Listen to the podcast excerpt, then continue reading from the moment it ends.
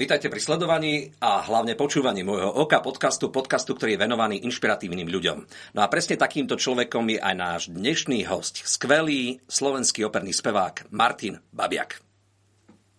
Martine, vítaj u nás. Ďakujem, Ondrej, za milé privítanie. Veľmi sa teším, Dobrý že si prijal naše pozvanie. Začnem hneď tak z hurta. Aj napriek tomu, že si sa narodil v Banskej Bystrici, korene v tvojom prípade sú východniarské. To, to nemôžem opomenúť ako východniar. Takže... Áno, ale to sa aj patrí povedať, pretože otec bol Humenčan, narodil sa v Humenom, aj vyrastal a mama v Prešove. Čiže e, oni sa potom teda na konzervatóriu v Bratislave spolu stretli kedysi dávno a e, keď končili tú školu, tak v tom čase v Banskej Bystrici otvárali nové divadlo, kde bola aj činohra, aj opera spolu. Volalo sa to divadlo Jozefa Gregora Tajovského a tam rodičia akože sa, ako sa povie, no, na Slovensku zalašili, alebo teda začali robiť tú spolu, spolu, spoločnú kariéru operných spevákov. No a e, ja som sa tam teda narodil okrem ďalších mojich štyroch súrodencov. Štefan, tak Janko. nie, ja som e, najstarší, potom je sestra Anka, ano. potom je Štefan, Janko a sestra Terka. Terka. Takže 5 súrodencov. 5 súrodencov. Bolo to asi veselé v detstve? Bolo, bolo to veľmi veselé, lebo vekový rozdiel medzi nami bol taký, že tá veselosť bola úplne prirodzená, ako tá veselosť a hravosť detí, ktoré sa stretnú na jednom pieskovisku, my v jednej domácnosti, pretože ja som bol najstarší, e, sestra Anka bola o rok mladšia a Štefan bol o 6 rokov mladšie, Janko o 8 a čiže ja keď som mal, povedzme, poviem príklad, 10 rokov, sestra mala 9, jeden brat mal 4, druhý 2, a tak sme vyrastali, už keď som mal tých 13, tak boli už trocha väčší, ale stále to boli škôlkári, do školy chodili. My sme vždy mali také detské ihrisko doma. No a potom, keď sa narodila piata sestra Terka, to už som mal 18 rokov. No, takže to, to už bol... bol zároveň aj otcom. Áno, hej, hej, to, už bol, to už bol veľký rozdiel, boli sme spolu, ale ja už som vtedy potom uh, po skončení stred strednej školy vo zvolenie e, dopravnej išiel študovať do Bratislavy, takže už sme sa tak e, menej, no nie, že menej, tak som chodil každý týždeň domov. Ale zase e, Terka, keď sa narodila, mala výhodu, že Štefán a Janko, hej, boli v takom veku, že oni vlastne sa s ňou ešte stihli aj hrať. Tak. Hmm. Aké máte vzťahy doteraz medzi sebou? Lebo pre, predsa tie rozdiely sú troška väčšie vekové. No, Rozdiely, vtedy to sme nie že cítili, ale vtedy to tak bolo, lebo e, deti tak prirodzene automaticky medzi sebou tie rozdiely nechtiac robia. Hej, že čo ja viem, 10-roční chlapci na ulici sa so 6-ročnými nehrajú. No, samozrejme. To je tak. Len potom, keď chlapci vyrastú, tak 50-roční chlapci závidia tým 10-ročným, že majú, e, teda 6-ročným, že majú ešte len 44, vieš. Takže to je asi tak. Tam sa karta obracia. E, potom. Áno, tam sa karta obracia, čiže tie vzťahy boli medzi nami také, ako medzi deťmi sú, vzhľadom ich vekovému rozdielu. No a teraz už keď sme dospeli, tak je to je to dobré, lebo všetci máme svoje rodiny, svoje životy, každý, každý e, teda e, žije svojou profesiou, aj svojim rodinným životom, ale stretávame sa a veľmi často, pretože e, sestra Terka, brat Janko a ja sme v Bratislave, tak sa stretávame spolu častejšie. Štefan ten e, býva v Banskej Bystrici, kde spieva v zbore, v opernom zbore, ale býva v Poprade a sestra Anka tá býva už veľa, vyše 20 alebo skoro 30 rokov v Prahe. Slany u Prahy a teraz v Prahe, kde sa kedysi vydala, má má tam svoju rodinu. No a keď sa stretne rodina Babiaková pokope, no, je tam veľa spevu? Je. Ke, je tam veľa spevu, ale je to také spontánne. My nespievame preto, že sme speváci alebo že sme z takej umeleckej rodiny, ale preto ako aj iní ľudia, že je povedzme dobrá zábava, niečo sa dobre zje, dobre vypije a už potom človek má tú náladičku. No a repertoár je tam aký? A repertoár je, repertoár je, spievame si často ľudové piesne, ako sa patrí. Napríklad? napríklad? No, napríklad, ja neviem, to sú také... Ideš vidieť zahrať. no, tak samozrejme, na Kráľovej holi to vždy musí byť. To je, tá, ja som si taká... všimol, že, že operní speváci si veľmi obľúbili e, skladbu Keby som bol vtáčkou. Áno, Keby som bol vtáčkou, len to je, to je Trnavský, akože to je z ľudovela. To je z ľudovela pesnička. Ale my si spievame rôzne ľudové piesne, také tie ja ich nechcem nazvať odrhovačky, lebo ja nemám rád to slovo. To sú proste piesne, ktoré všetci poznajú a je istota, keď ich začne spievať, že sa všetci pridajú. No tak Hej. skúsme, som zvedavý, či sa všetci pridajú. Že či sa všetci pridajú. Takže to sme napríklad Tota Helpa, hej, ja neviem, no tak skús to. Baritonisti ja to spievajú v čom? No teraz ja si neviem, počkaj, no skús, no to, lebo takto ešte poviem, sestra je mezosoprán, brat Štefan, ten má rozsah asi 3 alebo 4 oktávy, ten spieva hore dole. Janko je tenor, no a ja som ako originál bariton od prírody. Ja mám práve ten problém, že keď e, človek je také dobrej nálade, alebo ja som, tak rád spievam aj také vyššie polohy, lebo nie, že by som sa chcel predvádzať, ale ja mám rád tenorové spievanie. Aj keď nie som tenor, tak niekedy tak si trúfnem, ale teraz takéto nie radšej. Demo. A to tá helpa, to tá helpa, to je pekné mesto. A v tej helpe, a v tej helpe, švárny chlapcov je sto. Čo to a to nie po mojej vôli. Len za jedným, len za jedným srdiečko má boli. Dobre, ja si už zatrie, už si zatlieskal, lebo už sa chcem pokloniť. A ďakujem, ďakujem Ondrej za nádherný doprovod. Martin, Takže... ako to je? Je pravdou, že, že e, ten tenorový prejava hlas je ako keby viacej in v tom nejakom Určite. povedomí hudobnom? Určite, ja teraz musím... Lebo ty si baritonista. Ja som Hej, baritonista. Na pravú ja, ja som baritonista, tak, takto.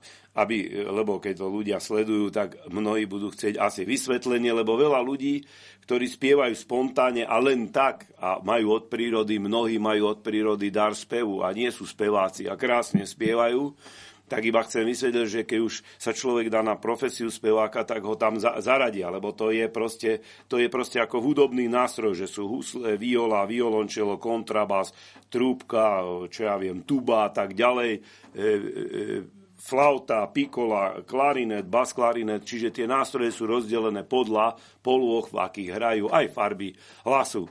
A uspevuje to tak, u mužov je to proste tenor, bariton, bas a už je to soprán, mezosoprán a alt. No a baritónový hlas je vlastne taký akoby v strede, ale e, baritónový hlas má za úlohu, povedzme aj v tom opernom svete, e, to neznamená, keď je v strede, že spieva len v rozsahu jednej oktávy. Tiež baritonisti, keď už to robia ako profesionál, musí spievať tie dve oktávy, povedzme ľudia, čo sa vyznajú po ten tzv. tón G2, ale v Taliansku tie hlasy e, Talianov sú predsa len také od prírody odľahčenejšie, tak ako by trochu vyššie posadené, ale tá farba sa zachováva. Takže v Taliansku, keď je baritón, tak je to tzv. baritón, no, oni to tak volajú tenorále. To znamená, že ten baritonista spieva tie vysoké polohy takým, povedzme trošku buď tenorovým spôsobom, alebo tak znejú, ale pritom od prírody tenor nie je a všetky talianské opery, tým, že vlastne e, Taliansko disponuje takouto možnosťou, že tí speváci e, s takou ľahkosťou spievajú, tak e, všetky talianské opery, kde sú baritonové role, oni sú tak trochu vyššie napísané, ale to nie preto, aby ten baritonista proste musel spievať so žilami na krku, ale preto, že v Taliansku takýto, takéto baritonové hlasy existujú. On má ten hlas, povedzme, e, istý aj vo vyššej polohe, spievajú prirodzene, ale pritom zafarbenie hlasu je také baritónové tmavšie. A to chcem iba ako zaujímavosť rýchlo mm. dopovedať, že napríklad Enrico Caruso sa vyznačoval tým, že mal, on bol originál tenor, vynikajúci, však všetci ho poznajú, celý svet, a mal baritonálnu, ako baritonálne zafarbenie hlasu povedzme už tej strednej polohe a tým bol veľmi zaujímavý. A to chcem povedať, tieto veci sa nedajú naučiť ani vycvičiť. To proste človek od prírody v sebe má. Hm. Ty si nakoniec bol aj na študijnom pobyte pri Milánskej láske, ale na štvormesačnom. Uh, to som sa teda dočítal o tebe. Ano. Kde ty vlastne pripisuješ e, to čaro toho úspechu, alebo, alebo kde ho treba hľadať, že, že tí talianskí operní speváci sú jednoducho absolútna topka vo svete? No, tak... Je to áno. dané jazykom, alebo je to, pevnosťou, alebo Nie, je? je, to, je, to dané, je to skôr dané tou rečou. Tá, tá reč už keď počúvate, keď počúvaš Talianov, alebo Italiano, ľudia, oni, áno, oni tak rozprávajú, ako by mali ten hlas tak posadený my tomu hovoríme vpredu, ale po, za, hneď za zadnými zubami na tom hornom podnebí. Hej? Oni, oni majú aj tú, aj tú, aj tú taliansku, eh, aj tá talianská reč, tie slova perché, che cosa fai, eh, come stai. A oni takto rozprávajú. Všetko je také a, a, a hej, a to teraz, keď rozprávam taliansky, tak to urobím prirodzene, lebo taliansky sme sa učili, ako si povedal, taliansku som aj študoval, tak som to pochytil ale naše slovanské hlasy sú trošku položené viac do krku. Ale to nechcem znevažovať spevákov, pretože mnohí slovanskí speváci, to už je jedno, naši však všetci, Peter Dvorský, hej, teraz e, baritonista Dalibor Jenis a tak ďalej, e, spievajú po celom svete a niekedy im povedia, že, že zlávo, hej, že Slovan, že Slovania, ale keď sa naučí a vie to talianské belkanto podať, tak Taliani nie sú takí, že keď nie si Talian, tak ťa neuznávame. Budú aj jemu kričať bravo a bude veľmi slávny. Lenže je to veľká drina, je to drill pre, pre mnohých slovanských. A napríklad ruskí speváci, e, alebo Rusi, alebo proste tam Rusi, Ukrajinci a tak ďalej, aj Poliaci trochu. No, bulárska majú, škola má celkom A bulárska škola a Ru, Rumuni aj. Rumuni sú viac do talianská a bulárska škola. Hej, teraz ja nechcem deliť, lebo teraz je svet zlý a to niekto si hneď vysvetlí, čo ten otik.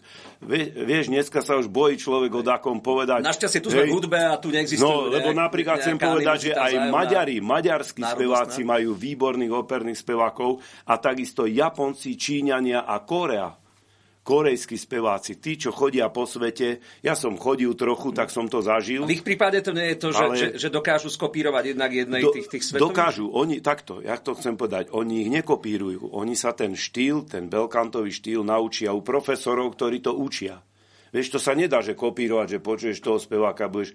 Ty si musíš proste chodiť na kurzy, konkurzy, sú profesori väčšinou e, taliansky, ale môže to byť aj iné národnosti, profesor alebo spevák, ktorý celý život takým spôsobom spieval a oni odovzdávajú tie skúsenosti, vedia to, učia. Hej, napríklad Domingo je Španiel hej, a Španieli tiež nádherne spievajú, ale keď spieva španielský operný spevák, Nebudem ich teraz všetkých menovať, lebo kto sa v tom vyzná, povedal, ale toho nepovedal a toho mal povedať, tak radšej takto že v španielskom hlase je niečo také veľmi šťavnaté, dravé a má takú vnútornú silu. Veď vieš, Španieli, keď spia už to flamengo, taký, taký temperament. Vyčšie zápasy. Áno, presne. A oni to prenášajú aj do toho operného spevu a ten povedzme spev, ten španielský spevák, keď ešte spieva tým belkanto talianským štýlom a dá do toho tú španielskú šťavu, tak je ešte taký trochu, hej, ale chcem povedať a obhájiť v tomto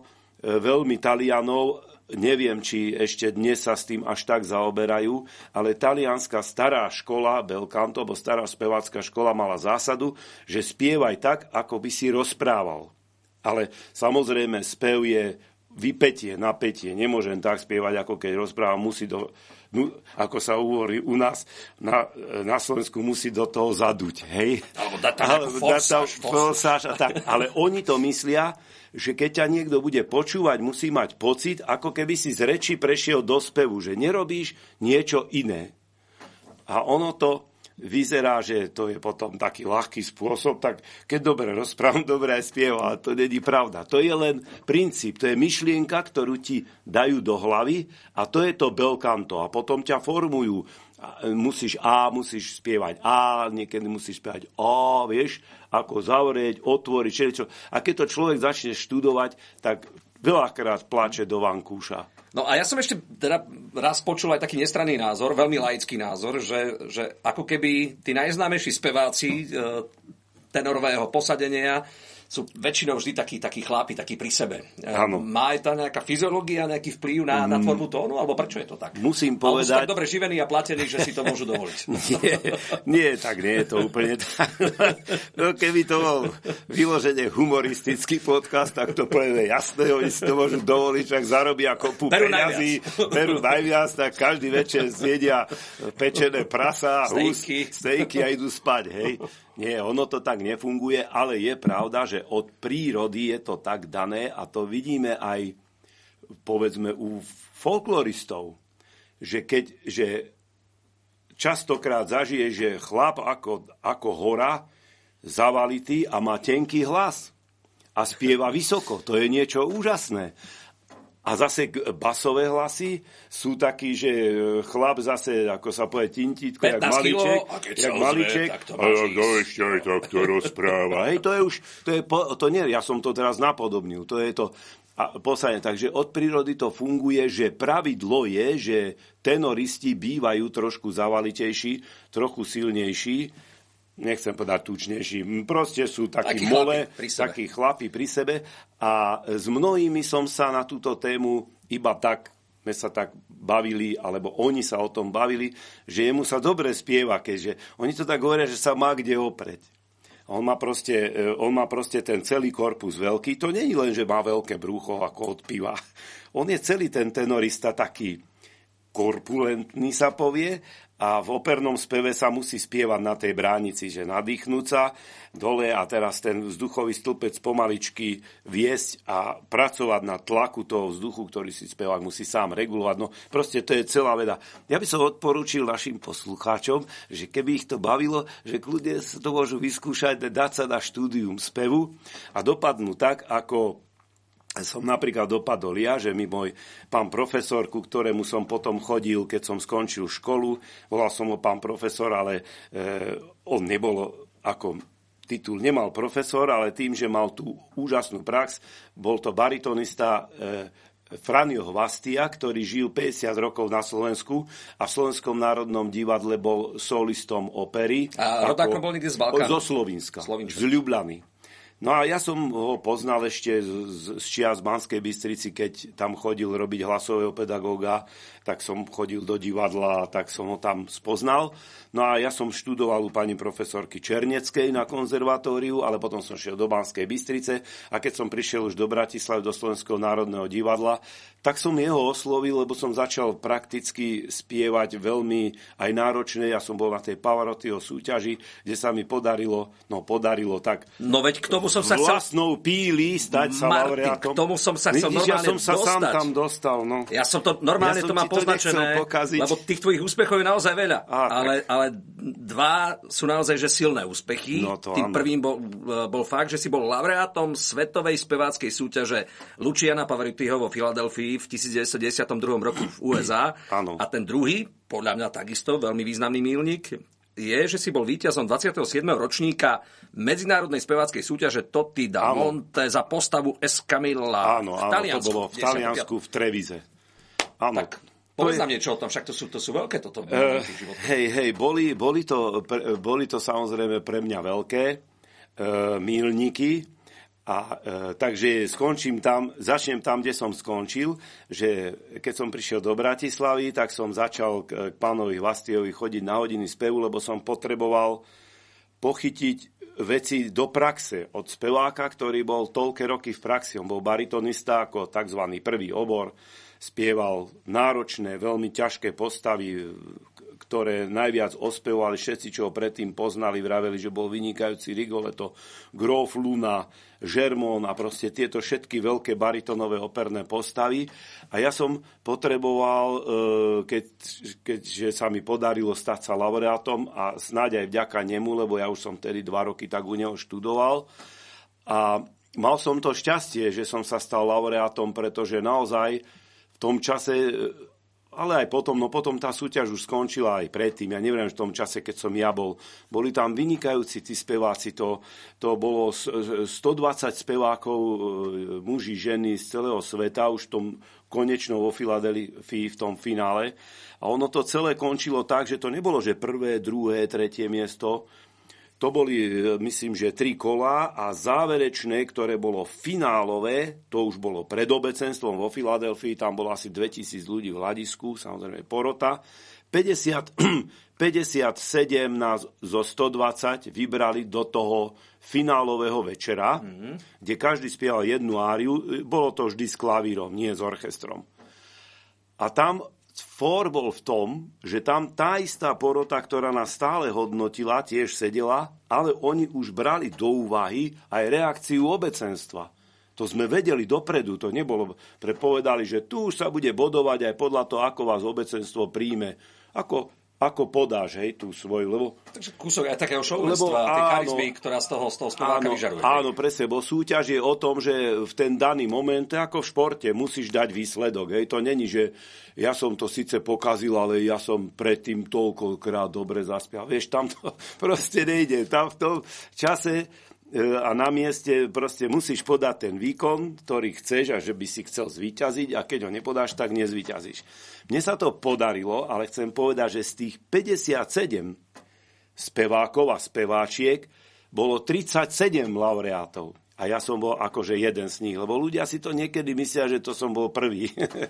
to nie, to bolo 37 laureátov. To tak je, lebo laureát to není neviem presne význam. Zlaté pásmo, povedzme. Áno, presne to tak. Takže to, bolo, to bol, aj tak to bol e, obrovský úspech pre všetkých, lebo to bolo veľmi náročné celý, tamto sme boli skoro dva týždne a tam doslova tiekli nervy tam bolo, tam bolo pláč a slzy, lebo to ja som sa chvíľu cítil jak e, v krematóriu a chvíľu jak na, e, na svadbe alebo krstinách, kde plačeme od radosti. Lebo jedni a to si ten plač počul, to nebolo, že si utierali slzy, to normálne niektorí vzlikali, no a presne to vzlikali, plakali, tam sa metali, neviem, niekomu na a plakali, jak keby, ja neviem, tragédia veľká, tí, čo sa nestali laureátmi. Tí, čo sa stali laureátmi, tí plakali od radosti. A ja som tak, e, musím sa priznať, že ja som bol v takom šoku, že ja som vôbec neplakal. Hej, že a vtedy som pochopil, jak to je, že, že naozaj človek sa môže dostať do takého šoku a stresu, že v danej chvíli nejakej proste neplačeš, nič sa nedeje, si taký. A potom ti to dojde a potom ťa to úplne zloží, že si proste, no Vieš, no, čo chcem povedať. Viem, no Hej, tak, samozrejme, takže ja som, to na človeka, ja som, sa, ja, som, ja, ja som chcel ľuďom, keď už ten podcast ľudia sledujú, možno oni chcú aj také ľudské veci počuť, tak to chcem povedať, že bola to samozrejme radosť, ale toto bolo také, to prostredie takto vyzeralo. A do, do, dnes, do dnes to ako stále mám. A, a ešte chcem na záver tohto musím povedať, že ten hlavný, ktorý toho bol, príčinou Luciano Pavarotti, ten nám všetkým dodával taký optimizmus. Ako nikoho, eh, aj keď, si, keď sme sa na ňo dívali, lebo keď sme spievali, my sme ho dobre videli. Tá porota nesedela v prvom rade, ale sedela tak, že sme na nich videli, boli trošku osvetlení a neboli v tme, lebo to bol taký psychologický moment, aby sme sa nebáli, že čo oni. Hej, tak boli trošku osvetlení a mohol si ich sledovať. Hej. No a chcem povedať s takým humorom si hovoril o tých, tali, e, o tých tenoroch a že veľký, tak Pavarotti bol mimoriadne veľký a to chcem povedať, že sme ho veľmi dobre videli. Hej, že, e, áno, áno, samozrejme tváril sa športovo, diplomaticky, ale musím povedať, tak to ešte, a už to dokončím, že keď niekto niečo dobre zaspieval, nejakú frázu, hej, lebo tam, tam nešlo o to, že či má niekto pekný hlas, aký, techniku spevu, to sa už tak bralo, no už keď si tu a už si vo finále, tak, tak asi tú techniku spevu máš dobrú a oni už čakali, čo urobíš tieto hudobné frázovanie, to nejaké tie nuancy, čo tomu dáš. A som videl na Pavarotti, nielen keď ja som spieval, aj iní sme sa tak pozerali a on sa snažil tak tváriť, aby si nikto nemyslel, že niekoho uprednostňuje a niekoho si nevšíma. A keď niekto niečo urobil dobre, tak ten Pavarotti tak sedel, on, on si tak hlavou mykal, to bolo vidieť, že si akoby spieva. A keď niekto dobre, niečo dobre urobil, tak on urobil také, že tak to, sa to, to ale už sme vedeli, že už sa do toho dostal povedal, áno, toto, takto by to malo byť. Takže to chcem o tej súťaži povedať, že tam aj takéto veci sa diali, že nebolo to len niečo hrozné, že niekto chce len vyhrať a iných si nevšíma. Takže tak, no. Martin, ale keď, keď ťa tu máme, ja by som si neodpustil nejaký popevok z nejakej, nejakej opery, z árie, z čohokoľvek, jednoducho. že by som zaspieval. To, to je, to, to, potom túžime všetci. Popevok, popevok. E, no, tak... E, a... Čo tebe tak najviac ako keby prirástlo k srdcu, keď... keď ja, som, e, ja, som mal, ja som mal to šťastie, keď zase vychádzame z tej Pavarottiho súťaže, že keď som sa teda vrátil, tak ma začali obsadzovať automaticky, tak režisér vtedy bol pán Miroslav Fischer, ktorý nás ešte na konzervatóriu učil hereckú výchovu a operné štúdio. Takže my, bývalí jeho žiaci, on sa k nám veľmi priateľsky sprá- choval, pretože nás poznal zo školy. Hej, tak bol, niekedy bol taký veľmi až úprimný. A on mi povedal, keď som sa stade vrátil, to si dodnes pamätám tie jeho slova. V divadle som potom prišiel do divadla a on mi hovorí, no, tak keď si taký dobrý, tak teraz budeš ako, nepovedal slovo bakať, ale budeš pracovať, ako myslel v takom, hej, že budeš, a tak ma začali obsadzovať do takých veľkých baritónových postav. Jedna z prvých taká veľká, ktorá mi už dala teda poriadne zabrať, bola postava Jága v opere, Verdi opere Otelo. Potom som doštudoval Barbiera zo Sevilly vtedy robili, ale to som doštudoval, inscenácia už išla, takže budeš aj to spievať. E, potom to išlo, dokonca som spieval, vtedy sa robilo e, Vzkriesenie Jána Cikera, opera Vzkriesenie. Tam je veľmi náročná, dovolím si povedať aj obyčajne veľmi ťažká postava Nechľudová, baritonová. E, potom my sme robili Peleas a Melisanda sme robili, Claude Debussy, to tiež pán Miroslav Fischer režiroval. Tam som robil, sa volala tá postava Golo, to je, to je proste vrcholné dielo svetovej baritonové, alebo, lebo môžu to, to je tak napísané, že to môže aj bas baritonový hlas robiť, mm. hej, že nie je to, nie je to také ta, e, talianský baritón vysoký, ale tak, ale možno, aj tak to bolo možno veľmi... niečo, čo, čo je, čo je zrozumiteľné. Ale aj, to aj, chcem povedať, čo je zrozumiteľné. Nie ja takým sa, znalcom tejto áno, klasickej áno, ja sa teraz, hudby. Ja sa teraz tak navádzam, aby som ľudí trošku... Hej, takže ja by som, e, ja by som si vybral... Robili sme... Mm, Dona Carlosa, Verdi mm-hmm. operu Don Carlos a tam je krásna postava Rodriga Pózu, volá sa Póza, to je Rodrigo Póza, Póza asi priezvisko, no. Môže byť, že to není, že Póza, hej, ako... Že sa štilizuje do nejakej po, Rodrigo Póza. A on tam mal krásne, on tam mal krásne také spievanie. To boli dve árie, keď Rodrigo na konci opery zomiera, tak v opere to tak býva. Každý hrdina, ktorý zomiera, ešte spieva dve árie, hej. To nie ako v živote. Io moro marieto in core che potei così serbar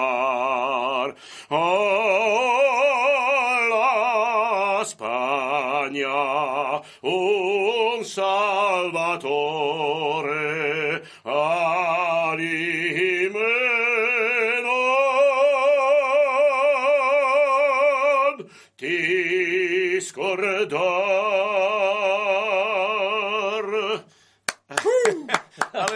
ja chcem, ja chcem upozorniť poslucháčov, že možno som nezačal správnej tónine. Ja som iba chcel trošku demonstrovať ten spôsob toho belkantového spevu, že možno, že som bol nejako nižšie. Ty, čo to bolo to no, emotívne, bolo to silné. Začal si o Martin, nižšie, no teraz Absolutne, nikto to nemôže spochybniť, bolo to, bolo to naozaj Takže som chcel iba pôsobne. naznačiť poslucháčom, že to je ten, ja nevrajím, že to belkanto ovládam dokonale a takto som sa to celý život učil. Toto, čo som dnes predviedol, to je to, čo som sa proste naučil a, a takto som to pochopil. Tam ide naozaj o ten spôsob že ten tón musí znieť, ale ja musím artikulovať zretelne ľuďom. A niektorý tón tmavšie, niektorý svetlejšie. Proste musí sa spievať takým farebným spôsobom. A je to veľmi uveriteľné. Martin, poďme ale na záver od toho belkanta hudobného k tomu belkantu tvojmu životnému. No. Uh, ty, manželka, dve céry, uh, Simona a Andrea, venujú sa spevu, venujú sa opernej hudbe, alebo vydali sa ktorou dráhou na svoj životný no, príbeh? Tak oni sa, manželka sa vydala na svoj životný príbeh dráhou so mnou, lebo ona má, e, vyštudovala priemyselnú školu, ako e, strednú priemyselnú školu stavebnú. Mm v Banskej Bystrici, kde sme sa potom aj spolu zoznámili a robila v stavebníctve, ale nie ako stavby, ale v projektových ústav, projektový ústav kultúry Banskej Bystrici a robila s projektantmi ako tzv. samostatnú projektantku. Teraz pracuje ďalej, ale v takej ako už uh, develop, de, developerskej firme, kde Firma. sa tiež jedná o stavanie stavby, o, e, není to realit, ne, nechcem to hovoriť konkrétne, ale je stále pri tom svojom povolaní, ktoré no, vyštudovala. A čo céry? No a e, staršia dcéra Simonka Mm, ale a, a mladšia dcera Andrejka, oni chodili do údobnej školy, ale nie, nie celkom preto, že by museli, lebo aj ja som hudobník, aj ich starí rodičia boli, a ja som chodil do hudobnej, ale preto, že je dobre deti dať do hudobnej školy, aj keď nechceme z nich vychovať e, muzikánskych géniov, pretože hudba má, má v sebe veľké, veľké, by som povedal, také čaro, že keď niekto niekoho to chytí, tak sa stane vynikajúci muzikant a hudobník.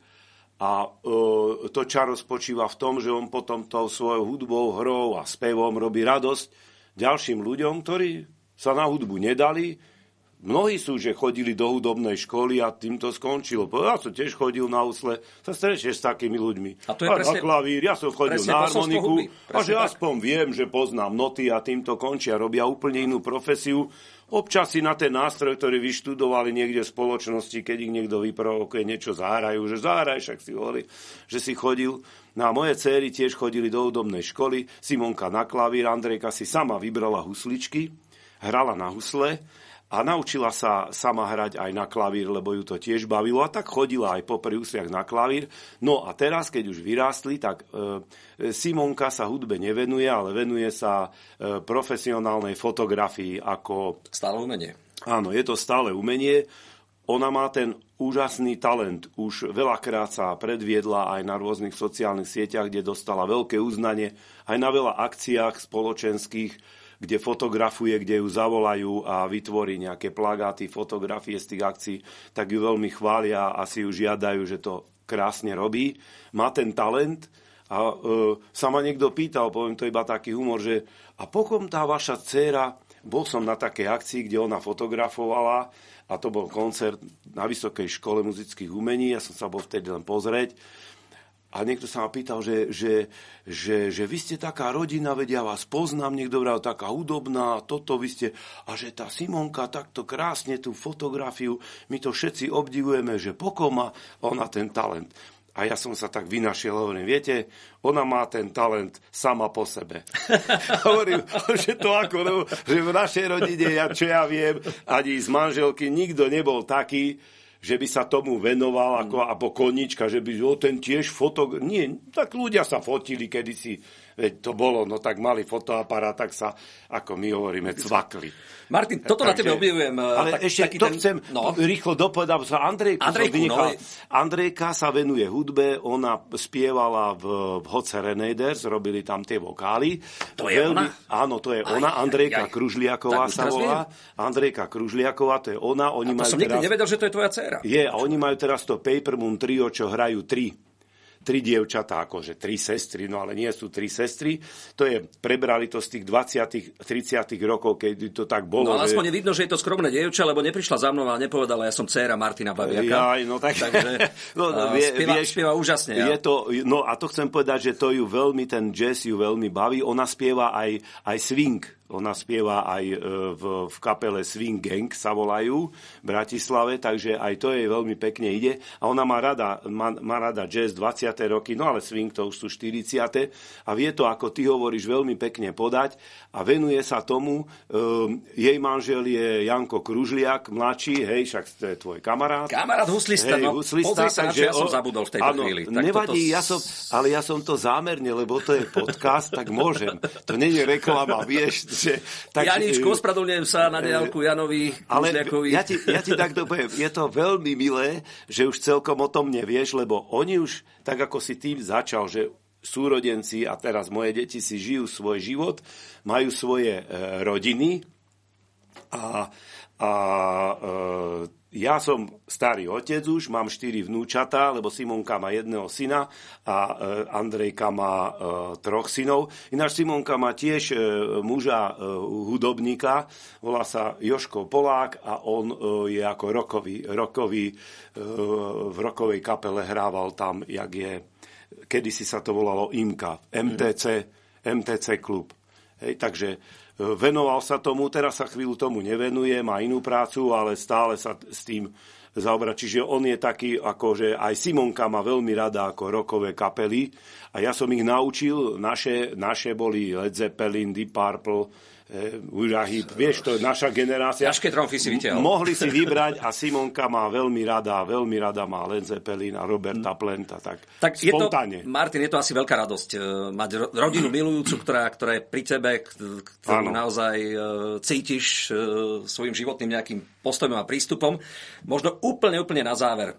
Tvoja jedna taká krátka veta a taký možno aj nejaký, nejaký feedback z toho celého tvojho životného príbehu, s ktorým by si sa chcel podeliť s našimi poslucháčmi a divákmi. Ja, čiže to mi nedáš otázku. Toto už bola otázka. To Feedback otázka život, jednoducho... že by som sa chcel podeliť. Aha. Nechcem povedať, že však si mladý človek, rekapitulácia ešte v žiadnom prípade dobre, nie, ale dobre, dobre, čarou úspechu. Čarou úspechu sa to volá. No, tak je taká okrídlená veta, všetci ju poznajú, alebo píšu sa o tom knihy, že keď chce človek dosiahnuť úspech, že musí za tým ísť a že keď to bude chcieť, tak to určite dosiahne. Ale mnohí vedia, že to vôbec v živote takto nefunguje. Dobre, povie sa, musíš chcieť a potom bude. Dobre, lenže chcieť ešte neznamená, lebo ty keď niečo chceš a ideš za nejakým cieľom, Ty musíš mať šťastie, že stretneš takých ľudí, alebo sa dostaneš do takých situácií, že to tvoje chcenie to podporí. Vieš, o čom hovorím? Že nestačí iba chcieť. Treba mať aj to šťastie, ako je to v športe. Športové šťastie, my musíme mať umelecké šťastie. Ale aj iné, keď chce byť niekto dobrý lekár, alebo dobrý právnik, alebo ja už neviem, proste vysoko vzdelaný človek, alebo vedec, tam nestačí chcieť. To je vlastne tá... Ja by som tak povedal, že to, to, že, to, že to chcem, to už je prvý stupeň k tomu, že všetko urobím preto, aby som to dosiahol a budem sa snažiť, ako som už povedal, buď sa stretávať s takými ľuďmi, dostávať do takých situácií, kde sa mi to bude dariť posúvať samého seba cez to, že chcem, chcem toto robiť. Lebo ja to preto hovorím, lebo moji rodičia boli operní speváci a ja ako samozrejme správny puberťák som si povedal, že ja nebudem robiť to, čo moji rodičia. Hej?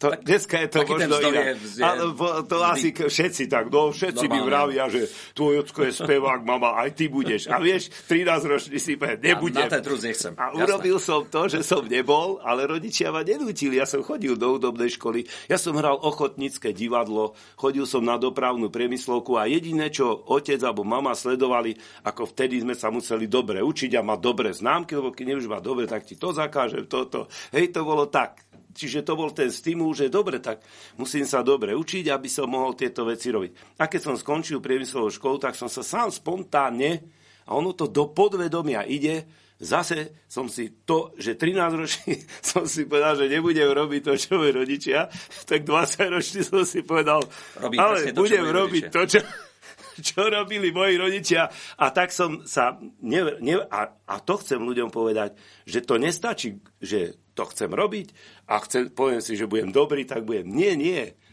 Je, je treba chcieť, ale e, aj ty si dneska o nejakej tej pokore a tak ďalej hovoril. To je strašne zložitá filozofická otázka, ale ako by som, e, lebo teraz budú ľudia zvedaví, že teda, že ako som to ja prežíval a čomu pripisujem to, že sa mi to tak podarilo, no povedzme na 80%. A ešte raz zdôrazňujem, Podarilo sa mi to len preto, že nie preto, že som iba chcel, ale že som mal to šťastie, že som sa dostával do rúk, takto by som povedal, do rúk takým ľuďom, ktorí to, no toto je krásne, ktorí to zo mňa vykresali. A vykresali z teba úžasného človeka, e, fantastického speváka a osobnosť, ktorá tento svet urobila lepším. A toto je silný životný príbeh, ktorý máš za sebou, tak verím, že ten príbeh bude pokračovať ešte dlhé, dlhé roky. Martin, ďakujem za tvoj čas, za teba, za to, že tu si a za to, že nám tento svet ozvlášňuješ a skrášľuješ. Ďakujem a ja ti ďakujem, Ondrej, za krásne slová, že si tak krásne ma sprevádzal týmto rozhovorom a že si mi dával také dobré otázky, že som nebol úplne zaskočený. Za to ti úžasný. ďakujem a tiež, tiež ti prajem všetko dobré. Ďakujem pekne.